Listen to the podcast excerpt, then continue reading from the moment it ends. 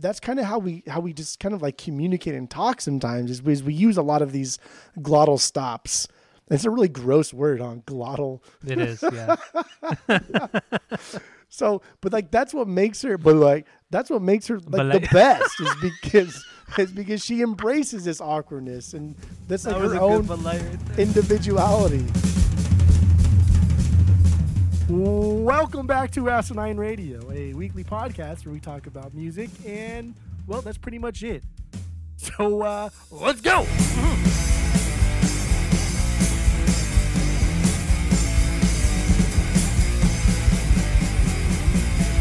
But Pink Eye, come on,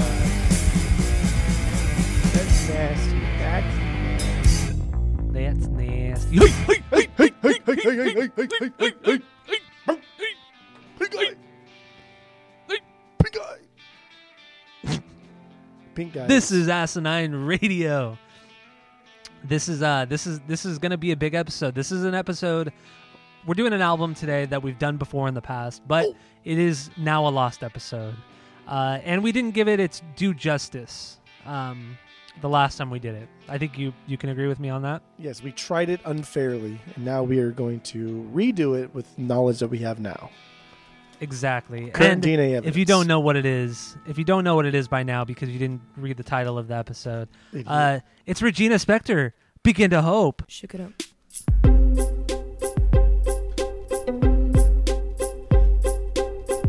I never loved nobody fully.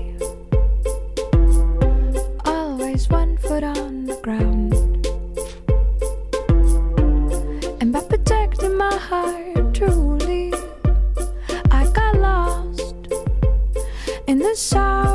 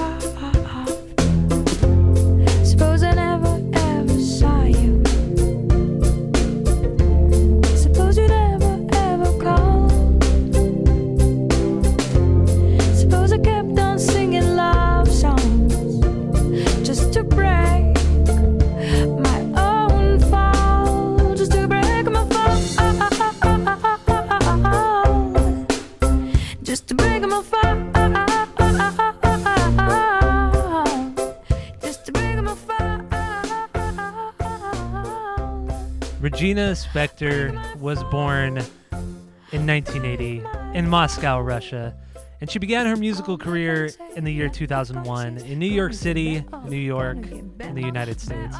She currently has seven full length albums, four EPs, and two live albums. But the album we're doing today is Begin to Hope, and it is her fourth album, and it was released June 13th, 2006. Regina Spektor wrote all of the music on here and played most of the instruments on the album. To date, this album has sold in excess of 1 million copies worldwide. So, Jeff, Jeff, Jeff, Jeff, what are your initial thoughts on Begin to Hope by Regina Spektor? damn, damn, damn, damn, damn, damn, damn, damn. Dam, dam, dam, dam, dam. I, I I'm pretty sure that the first time I ever seen or heard her was when she played on. I only ever watched this person, so I think it was that person. But she played on Conan O'Brien, and uh, I think she played this song. So this was like 2006 ish, probably maybe even 2005 if she was promoting this album before it even came out.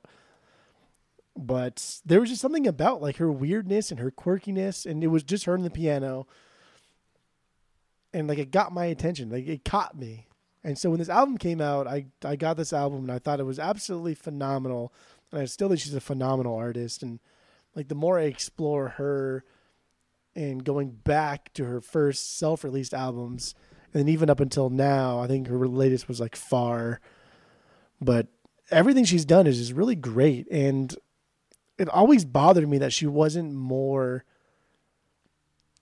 Popular. critically acclaimed. Yes, popular. Mhm.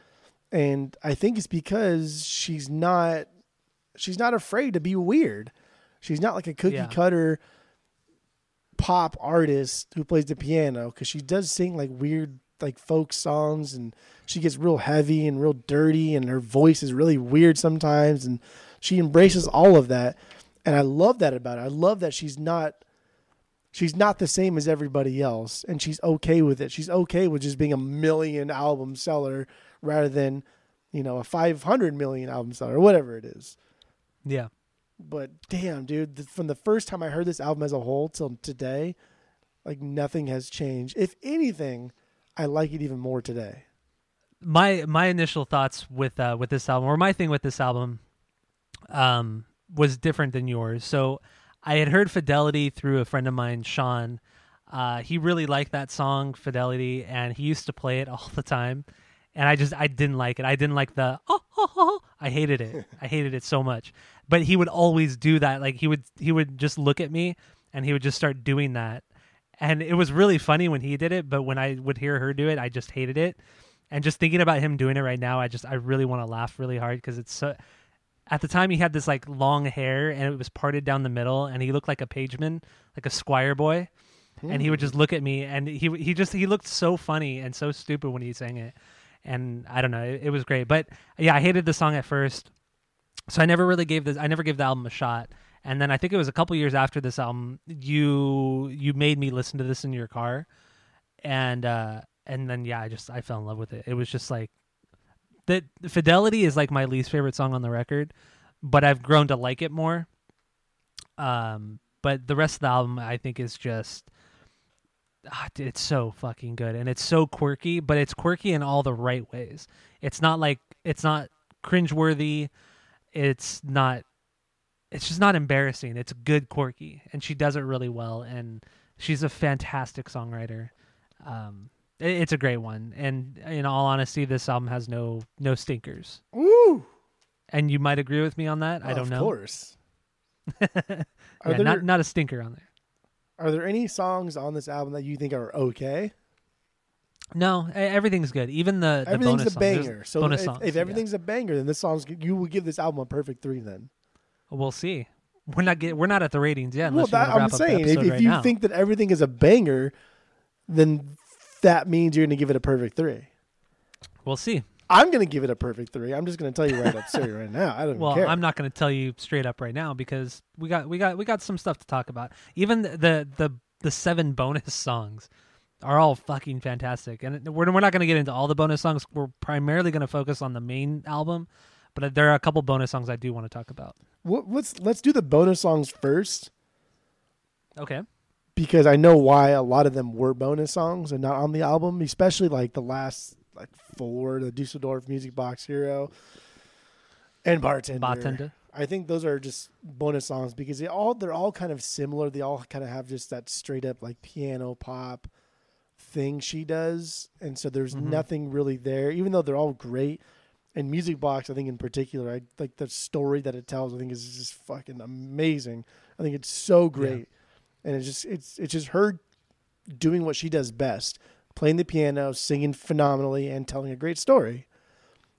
I feel like too with the bonus songs, they uh they're the mo- they're the most like kind of off the wall songs, you know, like they they're too quirky for the for the main album. I feel the thing, the little things that she does in, in those songs.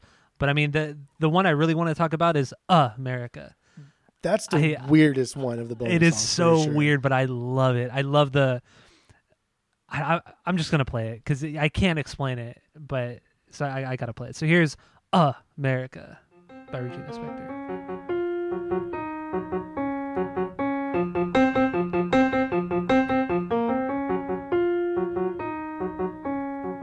Mrs. E. Roosevelt never heard me shoot my gun.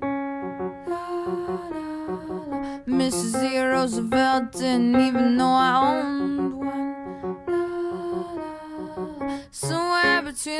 cobblestone floor and a slated wooden ceiling. In my semi automatic with a very fuzzy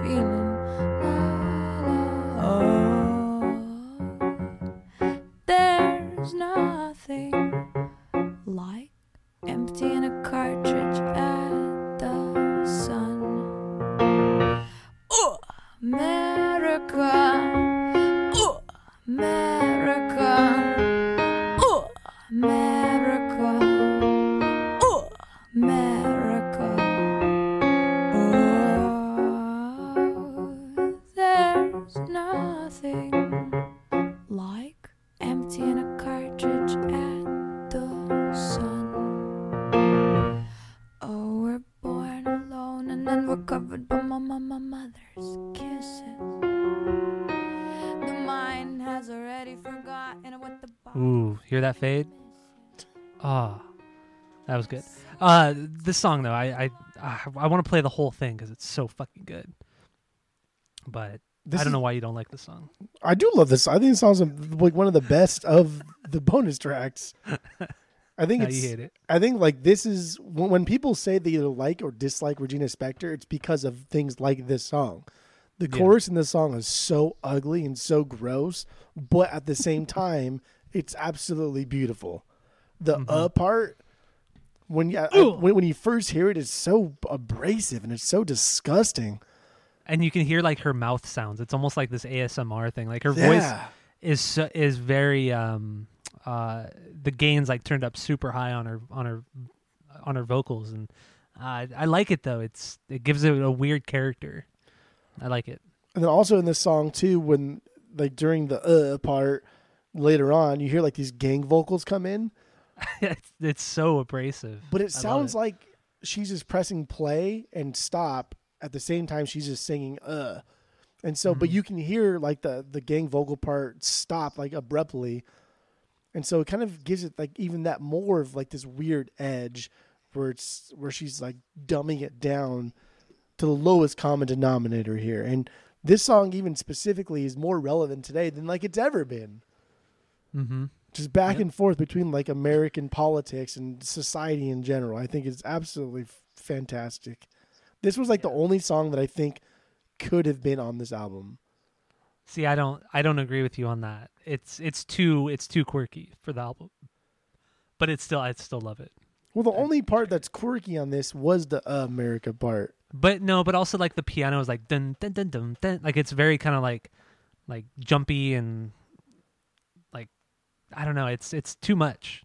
Well, we I see mean, from for the album. we see from the very first track fidelity that that tapping of the piano that's got like this this classical baroque influence that feels as though she'd play it at some like ballet recital in the 17th century Is that a piano though in Fidelity? I don't think that's a piano. oh it's it's a piano for sure I I thought she I thought it live. was like I don't know why I thought it was a like the plucking of like a violin string. I think that's later on when she's on the uh Are you sure? I think that's a I think they're plucking a violin. A violin. i'm that's I don't think piano. that's a piano. Uh, she plays it don't it live and she plays the piano well, so she I- what she might play it. Yeah, live live she might be the piano because she's not going to be playing the the violin. She's not going to be plucking a violin. oh, she could i don't know No, she, yeah, I- this is piano yeah, she could. I, I, I, I mean, on on the album, I'm pretty. I don't. I don't think so. just just according to like all of the all of the the personnel that you see it doesn't say like oh jimmy played violin on this song it just That's it just says like specifically whoever plays the violin or, or the guitar or whatever Maybe they maybe they just forgot to to credit Jimmy. I don't know. Who I knows? think so I don't know. What no that's that's definitely a piano Eh, debatable. Uh, it's not debatable Because we're in well, the we are personnel debating in the so personnel notes there's we're no debating it, mention there's it's no debatable. mention of anybody else playing any kind of stringed instrument on that song fidelity Well, they for, they left Jimmy out. I'm sorry. They, they left probably out. you're right they probably left jimmy out but that piano intro is No, very reminiscent of what i said It's a violin. okay well that's that's i mean that's wrong but i guess we can i guess we can call the piano violin on this episode that's fine so yeah she's a phenomenal violinist she does really well but on fidelity even though I, I agree with you that's that's not like my most favoritist song on the album Yeah. I think it's a great first song. I think it's a great intro to what this song, what this album is gonna be, and that's like her most popular song she's ever done. Yeah, it's so weird. Kind so, of so annoying. weird. She has so many better songs. It it's insane. But we also know people are mostly stupid. Yes. Um, but getting back to the bonus songs, um, I think Dusseldorf is also a very good one. I like that song a lot. I, I like the story in that. I it's it's so stupid. Um, Just a list of But, uh, bullshit she did in the past, as Tenacious D would say. yeah. Uh, I, I'm gonna play it though, unless you you want to object, but I don't think you do because I you love Regina to death. So It's true. here's a, here's Dusseldorf by Regina Spektor.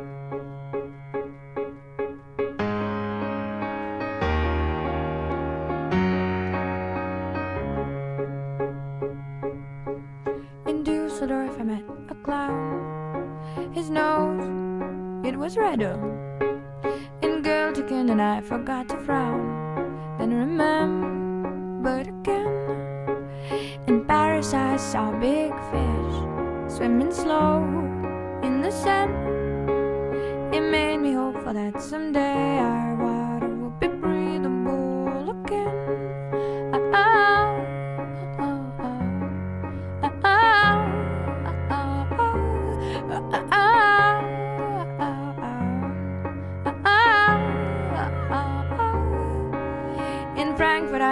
I heard ein, zwei, counting cookies, and no one was shot. In Berlin, stopped by the Polizei for drunk driving, everyone smiled. In Prague, I knew I'd been a witch, burnt alive by the Soviet kids. It made me miss my Moscow mud-down. It made me miss my New York nothing. Oh, ah, oh, ah, oh, ah, oh. Oh,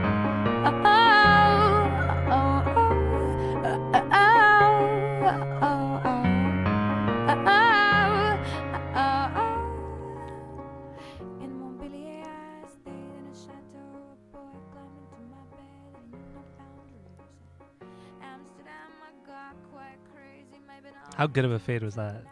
That's You all have to admit that was a good one. That was a good one. But I don't understand how people don't like Regina Spektor. I don't I mean, I don't know anybody personally who doesn't like her, but I'm sure there are people who don't like her. I think there are two reasons why people don't. I don't want to say dislike her because I don't think anybody dislikes her. They just don't know of her, or they hear a song by her and they think that it's just weird because she does use what is called a glottal stop a lot, and you heard it in that? that one. A glottal stop is is is a, a singing technique or a singing thing you do when you say a word or you say something, and it's instead of I'm gonna try and do it for you. So we'll see how this turns out. Okay. So, for instance, imagine like the back of your throat being closed before you even sing, and then you say one thing and it opens, and then it immediately closes. So it's like ah ah like that. Like if you're saying I want to, you like I want, and then you close your throat closes. Oh, okay, I and then you go you into the want you part rather than like I want, you, where it's just Yeah. one breath going into everything else. So she uses a lot of these glottal stops, which you just heard in Dusseldorf, and Mhm. I think people are are off or put off by that because not only does she use it, but she embraces it, and hmm that's kind of how we how we just kind of like communicate and talk sometimes is because we use a lot of these glottal stops. It's a really gross word on glottal. It is, yeah. So, but like that's what makes her. But like that's what makes her like But the best is because is because she embraces this awkwardness and that's like that her own good Bud Light right individuality through the use of her glottal stops and like her high pitched peaks when she uses when she uses these different things and there's like there's so many highs and lows in this album there's so many like softs and hards and there's so many times where she builds us up just to tear us down Ooh, look at you. that's all she does that's all she Doing fucking does straight up going into like better and then samson like what are you even doing to me battle. I like the way she says better in, in that song. Yeah, battle. Bedum. Bedum. Battle. b-e-d-u-m bedum bedum Battle. but that's that's why she never like got the recognition she deserved because because people think that's too fucking she's saying, weird. Because It's she's too saying quirky. Battle. Because bet 'em Madam. instead of Madam. bet 'em, bet 'em. Bat 'em. It's like she's gambling. Yeah, bet 'em. bet 'em to win, baby. Bet 'em. oh man. She's a Jesus self-proclaimed dork. yes. Um, do you want to talk any more about the bonus songs, or should we move on to the main album? No, the main What do you album is light years better than the bonus songs. The bonus songs are good here. don't don't don't get crazy. You're Light getting, you're getting a little little wild. songs. I'm not at all. Okay, all. so what do you what do you got for for your number one banger, the ultimate banger on this album? The ultimate banger got? on this album, the best song regina has ever done, the best, the best of the best of the best, sir, with honors, is "Easy Money." Samson, that is 100% her best That is a thing good she's song. ever done. I don't know about that. No, it's not the best song. The best song best isn't on this song. album. The best song isn't on this album, but uh, it's a it's a great song, and it's probably to me it was the saddest song. Definitely the saddest song on the album.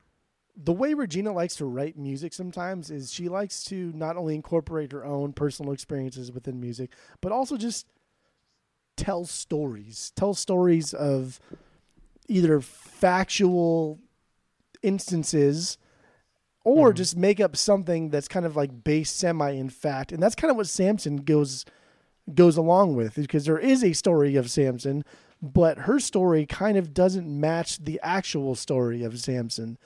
And so yeah, I think there's a it, lot of metaphors in it. it leaves us as like the listener guessing as to did this happen to her because there is like an urban legend that I read that supposedly this song is about, but I couldn't find any factual evidence of it. Or is this like a straight reference of the biblical Samson and Delilah? I don't know. I mean, from what I read and the way I took it, it is it's about you know a boyfriend of hers who was dying of cancer, and it's wildly depressing and it's so fucking sad. And uh, I mean, it talks about you know him cutting his hair uh, and how she helped him cut his hair because he was going bald from the chemo, and then it goes on to talk about you know he ate Wonder Bread because you know Wonder Bread was one of the marketing things back way back when was about you know eat Wonder Bread to get strong.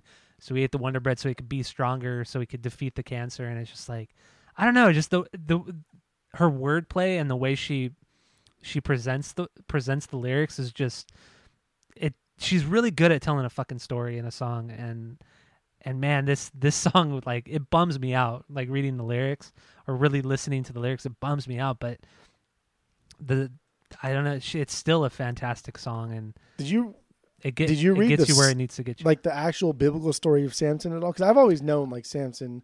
but I read it. I read a little bit of it, so but like, not. I didn't get too deep into it. So the actual story of Samson is also pretty sad. So he, I'm going to give you a little rundown real quick. He falls in love with this girl Delilah, who eventually betrays him by telling his enemies that his super strength is held in his hair. So one night, she hires some peeps to cut his hair, I- the Philistines or some some enemy of Samson. Then they take mm-hmm. Samson prisoner, gouge out his eyes, and tie him to these columns. And so God had told Samson, like, your power, I will give you these powers, but it's going to be in your hair. Don't ask me for shit again. So Samson asked God one last time to restore his power, just this once for a little bit of time. And so he says, okay.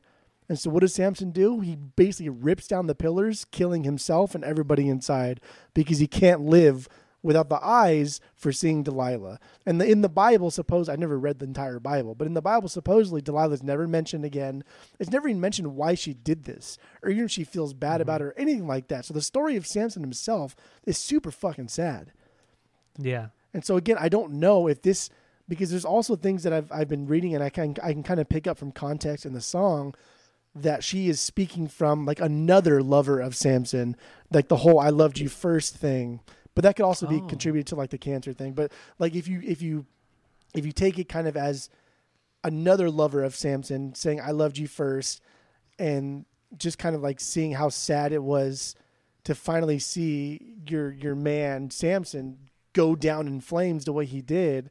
And it's like, well, shit, why did he fall in love with Delilah when I was here the whole time? So there's so many different things going on in like this specific song that could be related to what she was actually doing. And again, I've never mm-hmm. there was nothing concrete out there that I read from like interviews that she's done because people ask her all the time what Samson is about, and this was her song that was already done on a pre on a prior self released album, but there was Mhm. nothing definitive I could say that this is what it was about, and so that's why I think this song is absolutely f- her best song, one hundred percent.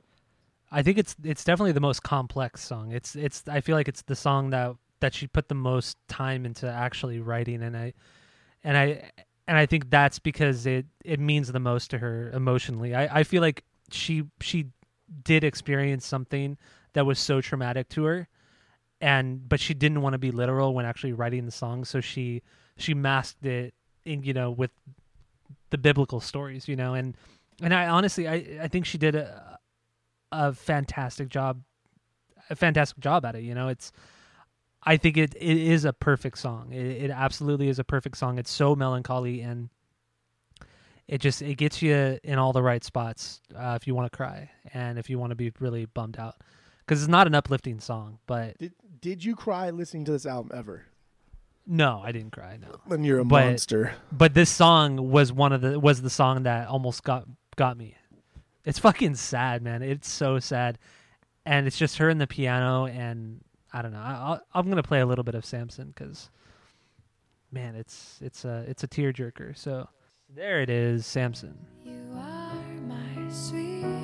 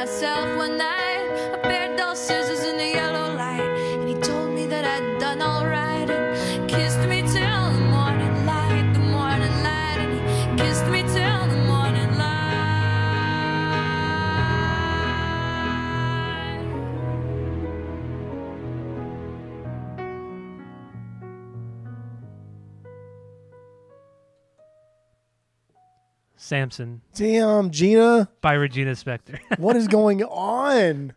What? Fuck, man, that is that is a song. That is a song and a half right there. Unbelievable. It's it's a beautifully crafted song. It is. And you know, in and listening to it again right now, you know, it's just it really shows that her songwriting, she she's like one with the piano when she plays. Because she when you could tell when she gets kind of like heated or when something happens like she starts to get louder with her voice, she hits the keys harder on the piano. Like it's not just like the same just thing the same level all the way through a song. Like she plays along with how she's singing and she's like truly connected with that instrument and it's it's so cool to hear and and it kind of makes me wonder too when when she recorded this album at least i wonder if she recorded the piano and her voice separate or if she recorded it at once and my my theory is i think she recorded it all at once because if you listen to the if you listen to it with headphones you can hear like the hiss and like the background noise And normally, if you sing a song with uh, just the vocals separate, you won't have that. And I so I feel like she did everything together, and it, it really adds to the emotion of that song, especially. But as the other ones too, you know, where it's just her and the piano. I think it's so cool, so so good. I agree. I think I think that she did record them at the same time because going along along along the lines of that, you can hear the keys actually hit at the same time as you can hear the notes being played. You can hear like the ivory keys slamming into the wood, hmm and uh, kind of on the same coin of, of when you hear like a guitarist, acoustic guitarist, slide his fingers up and down the Oh, I fretboard. love that sound. like you can hear these little tiny imperfections in the song that actually make the song perfect. Yeah, and you know what I, I like too, and I think she, from what it sounds like, or maybe I'm just crazy, but it it kind of sounds like she sang she sings these songs all the way through. Like she doesn't like sing a verse and then sing a chorus or sing line by line because you could hear her like take a breath in before she sings the next line or whatever. You know, like you could actually hear it. A lot of that stuff gets edited out in post, or you know, or they sing like line by line, which like kind of defeats the purpose of like an emotional song but it, it, was her her her emotion was so well captured in this song and it, it, it is absolutely a perfect song It's and wildly sad and depressing at the same time a lot of like the forums that I was scouring through this week. a lot of people that I've I've seen consider this her best song.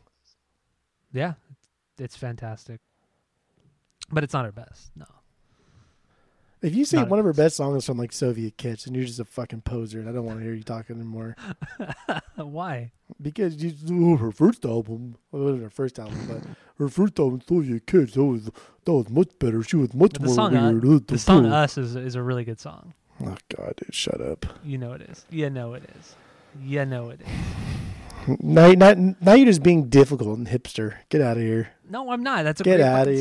song. Her best the song fuck out of here. Got my hand up like an Italian mobster. The fuck out of here. uh for me like w- when it comes to like favorite songs on this record i i'd say maybe hotel song is probably my favorite on it I'm I- fucking blown away. That's your favorite song.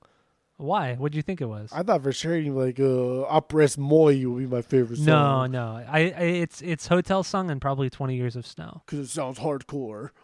No it's i i okay so well let's get into host hotel let me play hotel song and then and then we'll get into that That sound good Do it.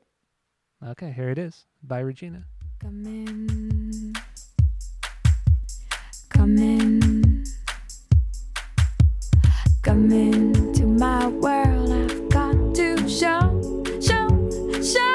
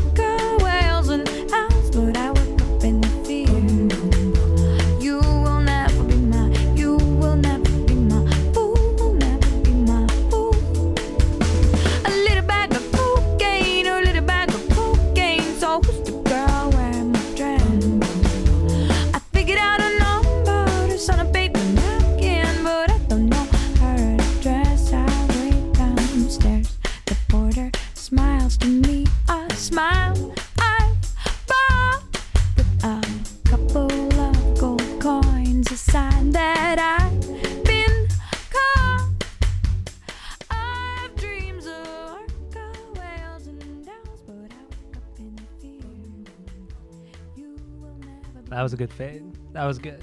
That had a But that was Hotel Song. Fades. dude they're so good. I'm so proud of them. My proudest moment. Don't be. but hotel song. That that's yeah that's probably one of my favorites. I love the electronic kind of element of it. It's very like postal service uh, but mixed with her just fantastic vocals on it. And the lyrically i i, I don't really care for it that much just because like i don't know. It, it's interesting, but it's not the greatest. lyrically. See, I, I, I kind of have a different take than what I've read kind of online. Well, that's, that's a big one there. I, I do have a different take than what I read online, and that is I think this song's kind of about like the loss of innocence as far as virginity is concerned, either through consensual sex or rape, because of the whole drug aspect of the song, and like specifically the line like "Who's that girl wearing my dress?"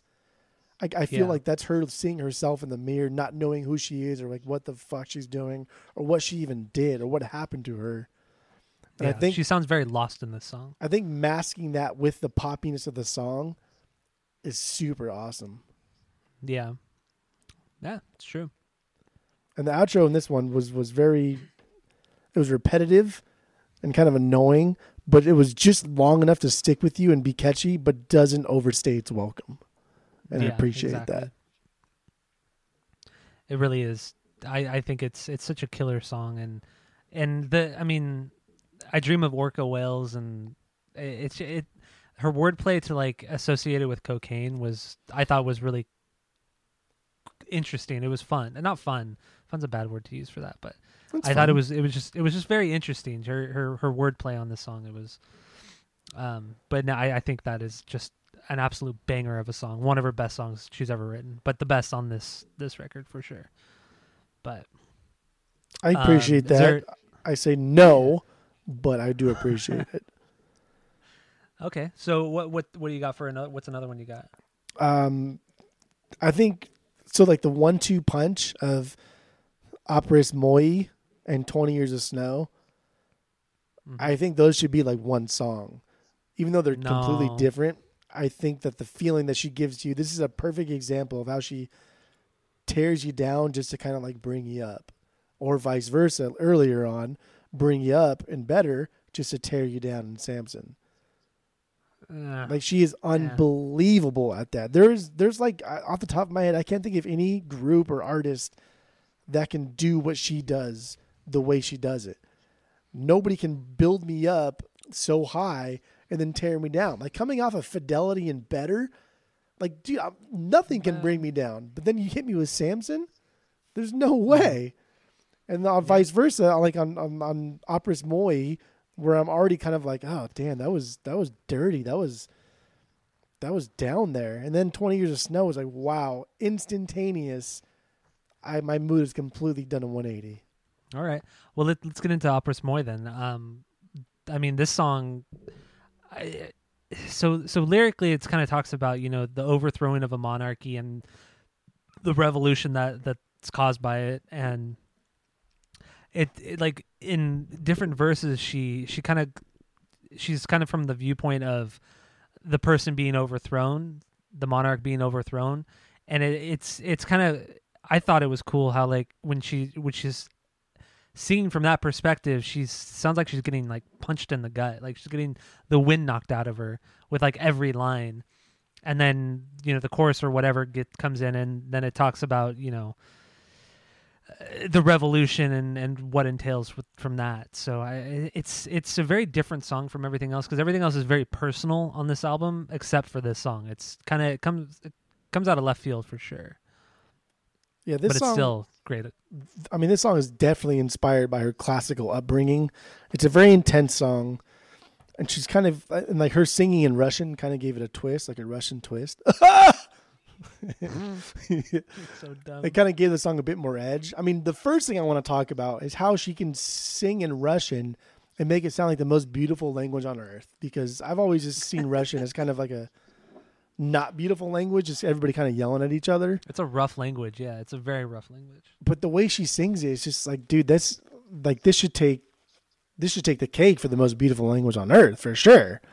This is no, it does way. Sound beautiful, absolutely. But she's the only one I've ever heard speak Russian, and I'm like, wow, that sounds really good. Everyone else is just it just sounds like another language to me, and I'm just like, okay, it's whatever's.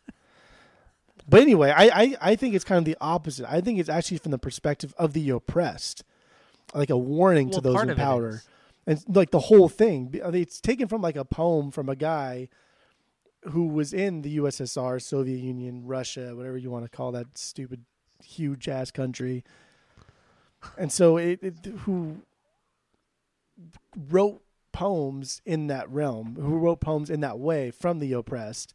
And so especially like the, the the the lyric I must go on standing like that could straight up mean that this guy he says I must continue on standing for the future generations.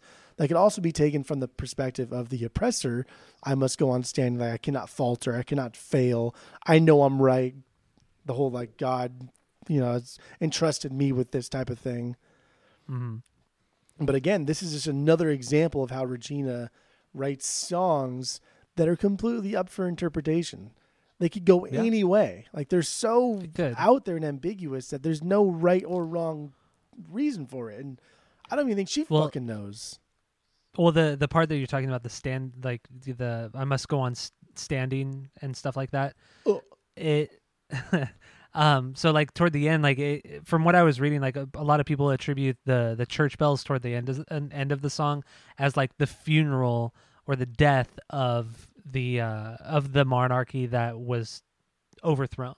You know, so it it tells this story of you know thinking you know the the the monarch like I said from the perspective of the monarch thinking that what they're doing is the right thing. And you know they're they're put on earth because that's what they need to do. That's their their calling in life. And then the middle part of the song is the overthrowing of the monarch. And then the the outro of the song is the death of the monarch and that's why you hear the church bells ringing i i mean if that if that's true i don't know but i think that's a really cool perspective on the song I see. I totally, it I tells a totally, fantastic story I, I get that, but I, I'm still taking the opposite. I still feel like this Mm. song is telling the story of an actual revolt musically. There's a constant build in this song, which you don't like. If, if you're in power, there's no like build up. Like you don't you don't care if there's a revolt happening. You don't you don't build to it. It just kind of fucking happens. You know, in movies and, and music and stuff like that, it just kind of happens, and you're usually like, oh, you're taken aback by it, and you don't really know what to do. But yeah in most movies, there's always like a build to the climax, and the climax is the actual revolt. And the climax here is the bells. And you get that kind of like marching band pace to it. And the way she sings the latter outro is like military men, like singing like Jodies and shit. Like that's the way it sounds. And th- like everything just builds up into that, like you said, that church bell point. And I think that's the people coming up and revolting against whoever the fuck is oppressing them. maybe you're right maybe i'm right i don't know because we didn't write this actual song That's just, But think I- that's- I like- I like your- I like your- your interpretation as well i mean i think both are valid interpretations for sure And that la la la part, like beginning at the end of the battle, would be like Yeah. right for the ending. I mean, that's I don't know. That's that's kind of like ambiguous as well and weird and Mhm. trippy. But damn, that's a good Yeah. song.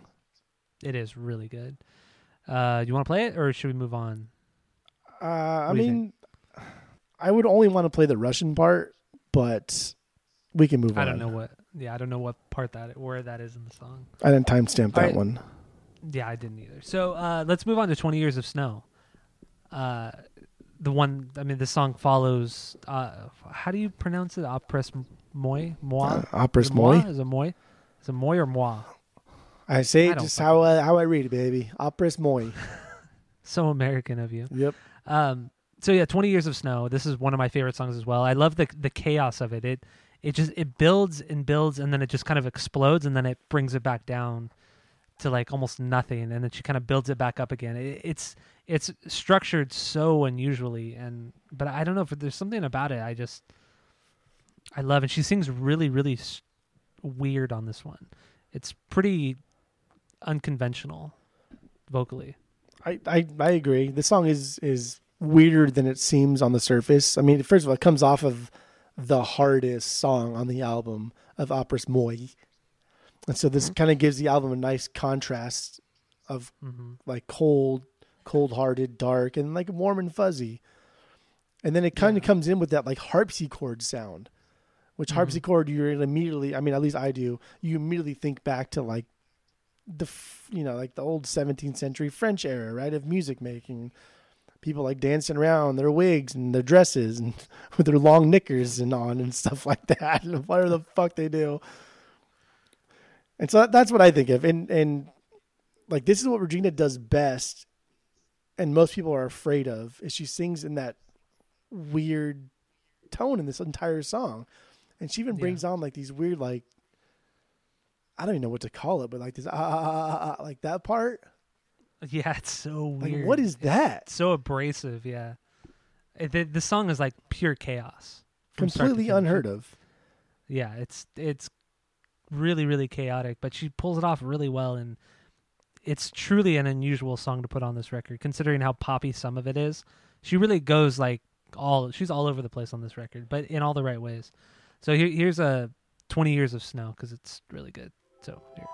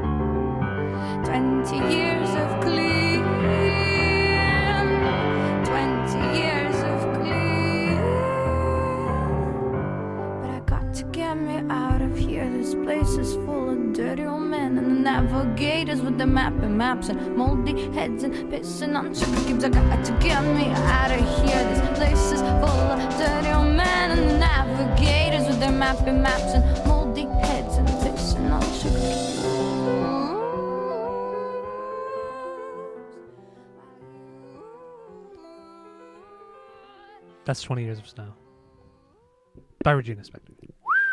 I, I I wanted I played more than normal just because I wanted to get to the part where the drums come in for like it's just so random and it it's so weird but it just adds to the craziness of the song and her vocals on it are just so bizarre.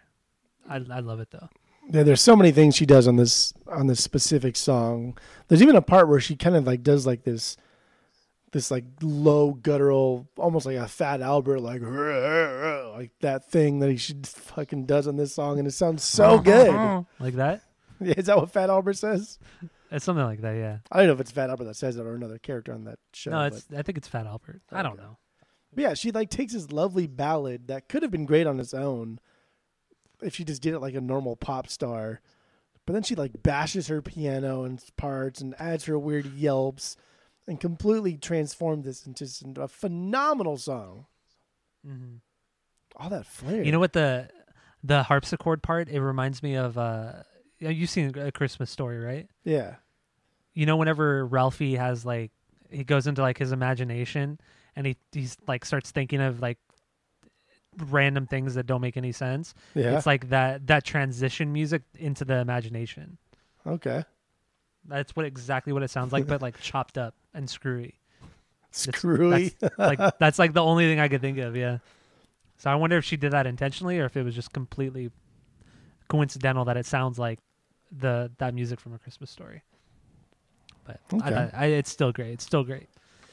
Um, but yeah, I mean that's twenty years of snow.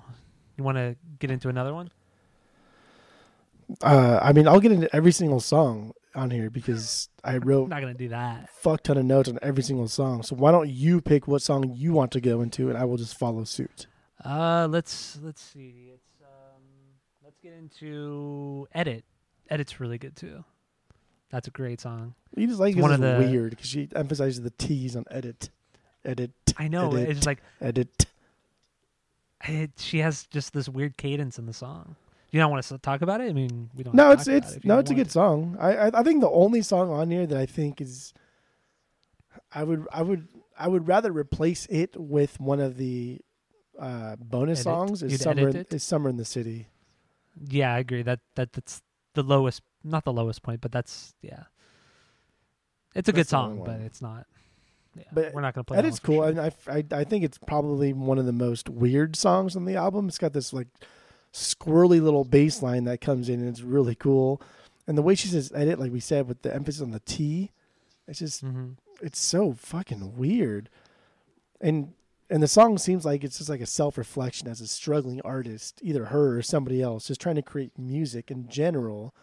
And so I think that Mhm. kind of goes along the lines of she's just like, fuck it, I'm just gonna play some dope piano and say some weird shit. And that's what she does. And th- and this is another example of her talking about like cocaine use. Do you think she was like really into cocaine at some point, or do you No. think it's just her seeing her surroundings and seeing people using? I, I literally got zero cocaine use, not only from this song, but kind of like overall. I think I think like the whole white lines thing. I mean, that could be taken as cocaine. That could also be taken as other things. But Yeah, I think this song is strictly just about like a struggling artist trying to create music, either for the masses to get popular, to prove something, or whatever it may be. I think this is just like a self reflection on herself. but then but then there there's the line, you know, the line that you can write but you can't edit. Uh, that that line thinks makes me not think it makes me think you know it, she's referring to drug use um, by this this character that she's made up. See, But I don't know. something Regina does on this album a lot is be is she's very transparent. She's very literal. There's not a whole lot of deeper meaning to kind of anything here. Even on like Samson, even though we kind of came up with two different conclusions to that song, but they're both kind of along the same lines of that's a sad song about No, we came up loss. two different conclusions with with Operas Moy. Yeah, but they still had the Not kind of Samson. sa- they still had this kind of same. Well, Samson could have been taken either as another lover of Samson, as a boyfriend who Samson could have been like Bill or whatever it is, or as an actual interpretation of the Bible story Samson. And Opera's Moy, either the oppressor or the oppressed, but the end result is going to be the same. There's going to be a battle, and there's going to be an ending to that battle. Somebody's going to win, somebody's going to lose. Yeah. But so I, I I don't I don't think that she's that she's that deep, and I think that's on purpose. Because her first couple albums that were self-released songs and eleven eleven or eleven eleven songs, there was kind of a lot more use of like imagery and and various subtle things like that. But I think I think this one's just straight up like this is what it is. Mhm. I think she's literally trying to tell us that editing songs can sometimes be a bad thing. And the whole, I think the whole purpose of this song is her trying to say, I wrote a song, now I'm going to try and get into that song and take it apart. But in the end, she's like, fuck it. Here's, here's the song that I originally wrote. And that's why it's so weird on the edit part with the T's because it's Yeah, so and I- weird and so stupid, but it works it- within the song.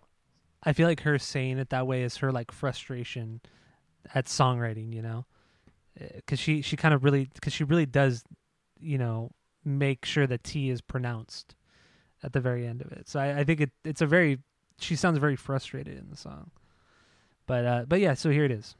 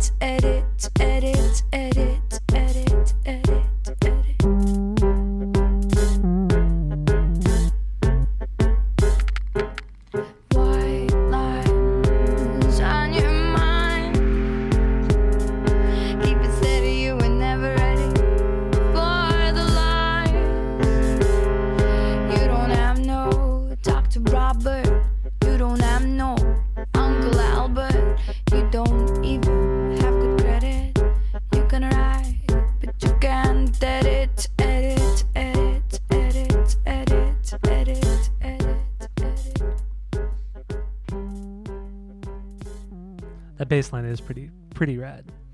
I always forget it that it that it's there, but it adds a lot more to the song. It's so quick, and just, by the time you hear it, it's already almost over. And then you always kind of like hear you because I, I think it was done intentionally, but it sounds like they cut that part off. Like it doesn't finish that last note.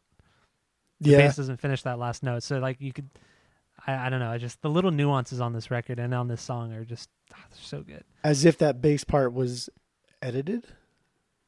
Exactly. That was the point I was making. Oh, But you just you know laid it out in layman's terms, I guess. But uh, it's it's a great song, one of the best on the record. Uh, another good one too, kind of it, it's kind of like a an oddball on the record, but is the song that time. It's like kind of like a pop rock song it, with that really fat, gritty bass line. It's great. this song I, I've I've always had kind of like this love hate thing as as as to where if I like it on the album, if I don't, because it is super poppy, and that guitar riff like drives this whole song. It almost seems like the guitar riff was made and then she wrote a song around it because it's so prevalent and it's really fucking catchy. Is it a guitar or a bass? I think it's a guitar. I always thought it was a bass. Well, because I, I know she knows? plays the guitar. I don't. Th- I've never seen her like live and stuff. I've never seen her play guitar, and so I've always Yeah. just assumed that it was a guitar. All right. And again, in the personnel notes, I don't see anybody playing bass on this song. So you know, Oh my god. Well, they probably left. Jimmy probably played the violin Yeah, and the Jimmy. bass, so Jimmy the fucking Jimmy got left out. Yeah. okay, here's uh here's that time by uh Miss Spektor.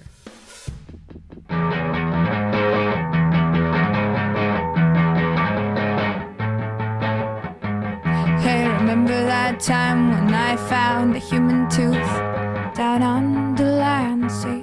Hey, remember that time when we decided to kiss anywhere except the mouth? Hey, remember that time when my favorite colors was pink and green? Hey, remember that month when I only ate boxes of tangerines? So cheap and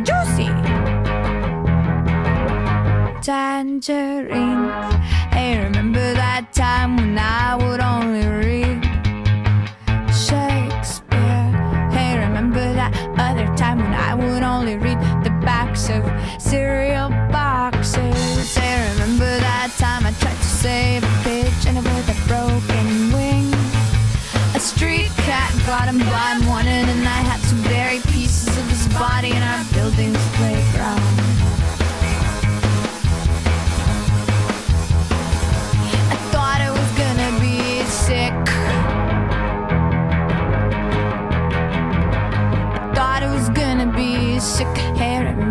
that time when I would only smoke Parliament? Hey, remember that time when I would only smoke Marlboros? That time That time I would only by Regina Spektor. That's a banger of a fucking bass line or guitar line. Poor Jimmy got left out, but no, that, that's a great song. It's so different from the rest of the record. But that's what that's what gives this this album so much character is it's how nothing really sounds like one another, but it still has this w- amazing flow and sequence to it. One thing that I kind of felt about this song as of like lately in the past week was after reading just the lyrics and just how playful and silly it was and how I thought that this was just literally her telling stories about, hey, dude, remember that time we did this and this and this? But then towards the end, when it talked about the ODing, hmm this song could be actually about her like talking to like at a funeral or something or or visiting her friend at a grave who did die from ODing because she actually says Oh. that she was in the waiting room waiting to hear like the news of what happened. But then she also turns Oh, into like this unreliable narrator thing because she admits that she was on drugs while waiting in the waiting room. So they did drugs together. Her friend OD. They went to the hospital. She was still on drugs in the hospital. So I don't like again. I don't know what to believe. I don't know what to think. I don't know what to do. Yeah. I like that. That's a really interesting look at it. I, I didn't even think of that, but it makes the song like very, very, very dark. Because I always thought of it as like a like a nostalgic kind of like poppy sound, but I guess that makes sense. I mean, you have the really dark theme with the very upbeat and kind of just fast song. You know, like it kind of like I can see somebody like driving a like a like a car chase or something to this song Yeah. but then with the with the dark theme, yeah, it gives it a, a an entirely different, you know, feeling. Best line of this. that's, uh, that's interesting. probably like the my favorite line, my favorite part of this whole album actually comes from this song too. When she says "so cheap and juicy," we're talking about tangerines, but she's like "so cheap and juicy." so really stupid. And then I, I think I that? read something. I think I read something where like um somebody asked her and asked asked her in an in an interview, you know, is this like autobiographical? Like how much of is it real? And they're like, oh, is this? Did you really eat tangerines for a month? And she says, no. The only real line was about the broken wing of the pigeon. It's just like what? Like, uh, I don't know if she was just like screwing with the interviewer, but it's just like of all the things to be real, why is it about a a damaged pigeon? I don't know. That's a weird Pigeons part of the song too, because she kind of like almost like raps it and sort of talks Yeah. through that part, and it's and it's very very strange, even within the song. Yeah, I mean that, that's that's that time. Remember that time? Remember that time? Um, I, actually, we've covered most of these songs. It looks like Let's see here. I, I think it we is. played most of these songs. I think we should at least mention "Better" again. We we kind of briefly went over Bedum, went over it. Um, this one actually had guest musicians on it. Oh yeah, it did. So Nick Valensi, he's out. He's uh, the guitarist for this song. He's also the, the the lead guitarist for the Strokes. Mean, yeah. Um, I mean, and I guess that's cool if you're into the Strokes, but they're not that good. you know, says like the only person on earth. But the bass Wait, player you like on the there, Strokes? You don't like the Strokes? of course, I like Get the Strokes. Every like last Get the fuck outta night, someday, Reptilia, get the fuck out of here. And Regina No, actually they only sang have one good song. They only have one what good, good song. Juicebox. That's a good song. Oh man, Regina actually sang on a Strokes song, the B side to Reptilia, which I forgot the name of it was, but she actually sang on that song with the Strokes. Oh. The singer from the Strokes. That's pretty cool. I think his name's Julian something. I don't know. Julian Casablancas, I think. And then the bass Something player like for this that. song is actually the record producer, right? David Kahn. Oh wait, so there so there was bass on this record. no, just his song. So Jimmy's Jimmy's not forgotten. uh, just his song. Yeah, you're right. There is a bass player on this song. It's the producer So you David lied to me Kahn. too, but that's fine. Yeah, lying to me. his name's not Jimmy. His name's David, and it's only on this song. But yeah, you're right. But that's why the bass in the song is so thick and juicy, is because he's so he's a producer. and He did what he wanted to do. Because it is the bass is very prevalent on the song. It is. It is. Should we play Better? Yeah, play Better. Okay. Here it is. Bet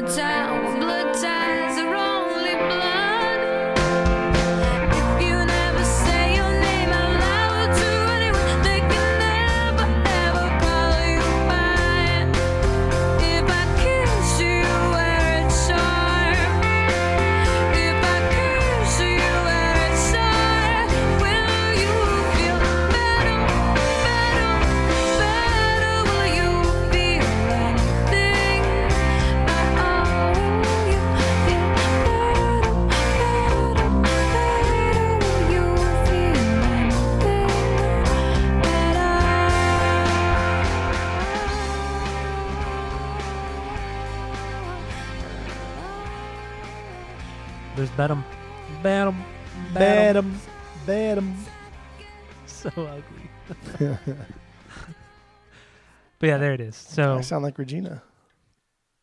that's a good song. That, that that's a good one, but definitely not one of the best.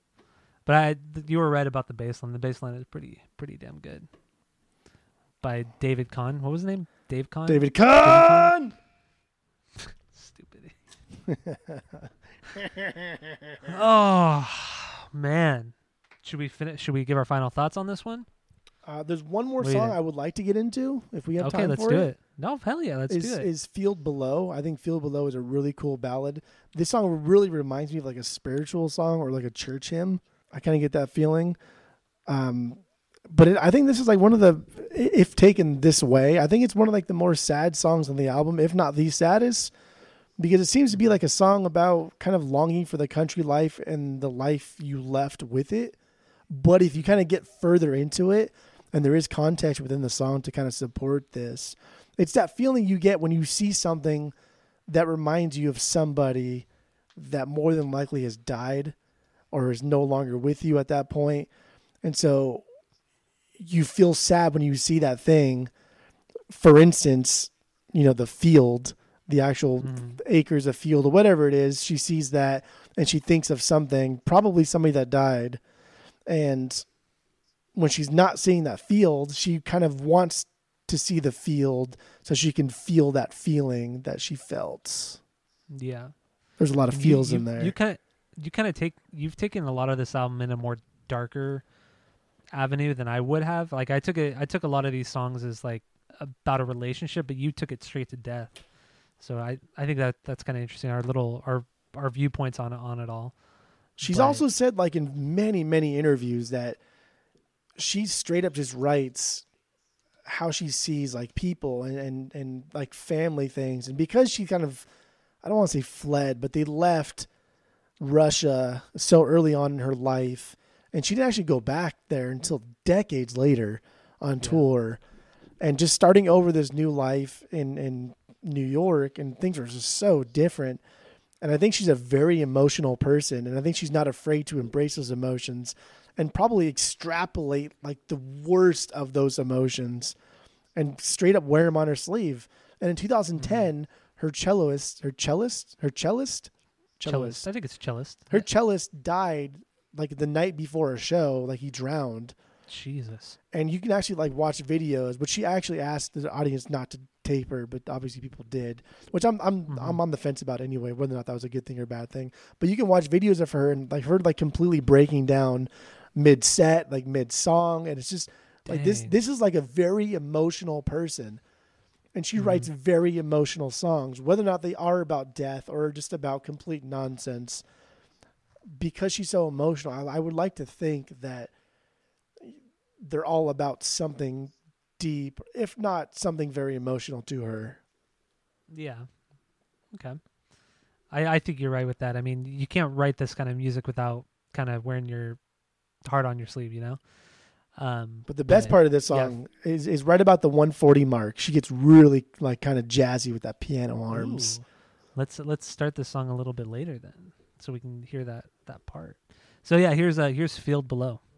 and darkness spreads over the snow like ancient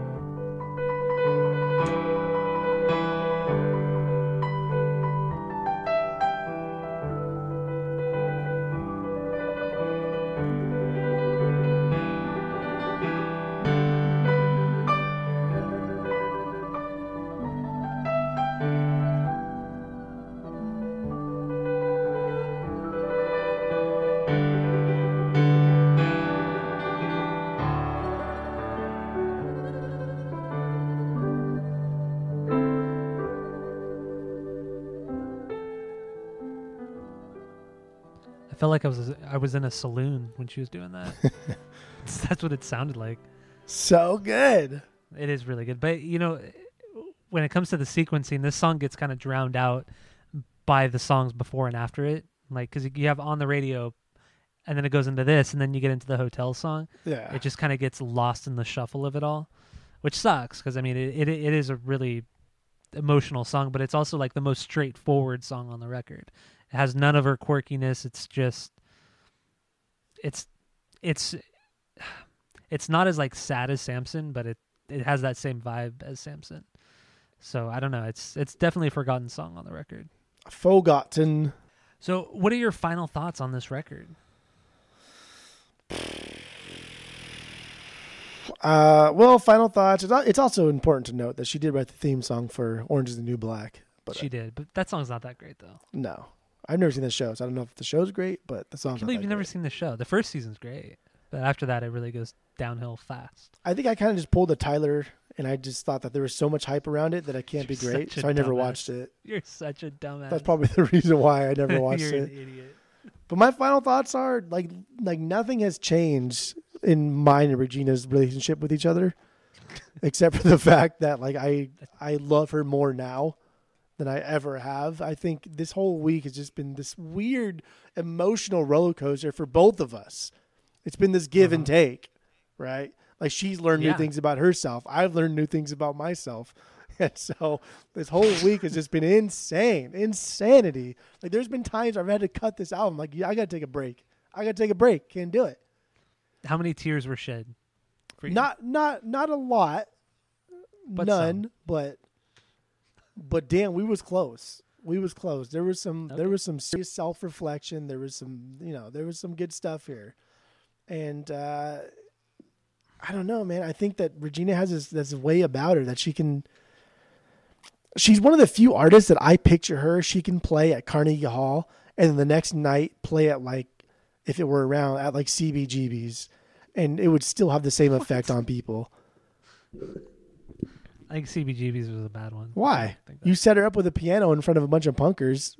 Punkers feel. Eh, not really. They Punkers don't- are dumb. No, they They're feel. dumb. They feel. They're dumb.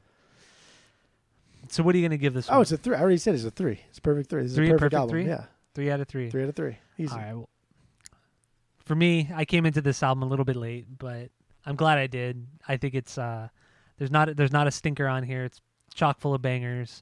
Uh, she truly, truly, you know, shows how emotional she can be, but not in like a a whiny, gross way. Um, she, her the way her meta the way she can set up the metaphors between her songs and just I don't know. It's it's truly a quirky album, but in all the, the, the right ways. And I'm gonna give this album a uh, a perfect three as well. It's Damn, definitely Gina. it's a perfect album.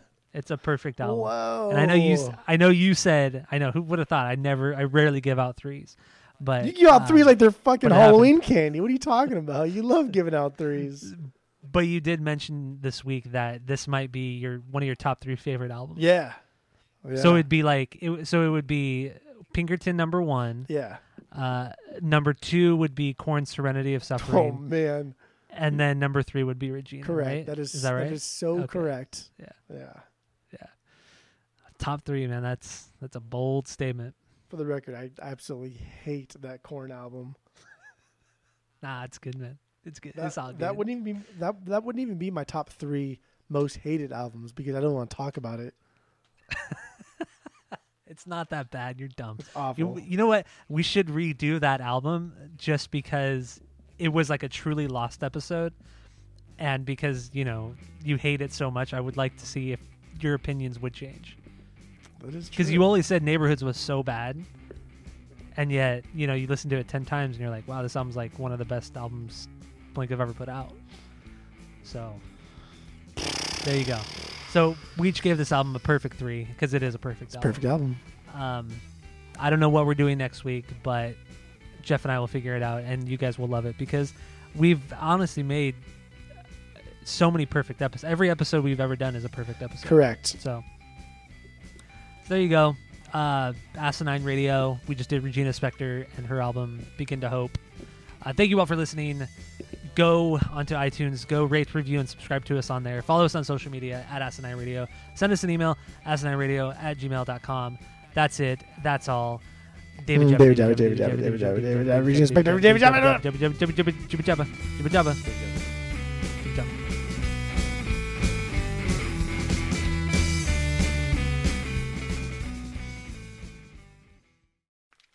Ah, okay. Hello. Guess I'm all alone here.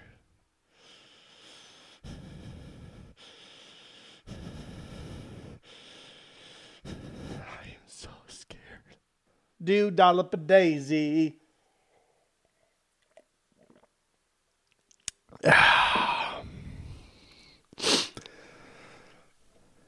That's kind of how we how we just kind of like communicate and talk sometimes is, is we use a lot of these glottal stops. It's a really gross word on glottal. It is, yeah. So, but like that's what makes her. But like that's what makes her like But the best is because is because she embraces this awkwardness and that's like that her own good Bud Light right individuality.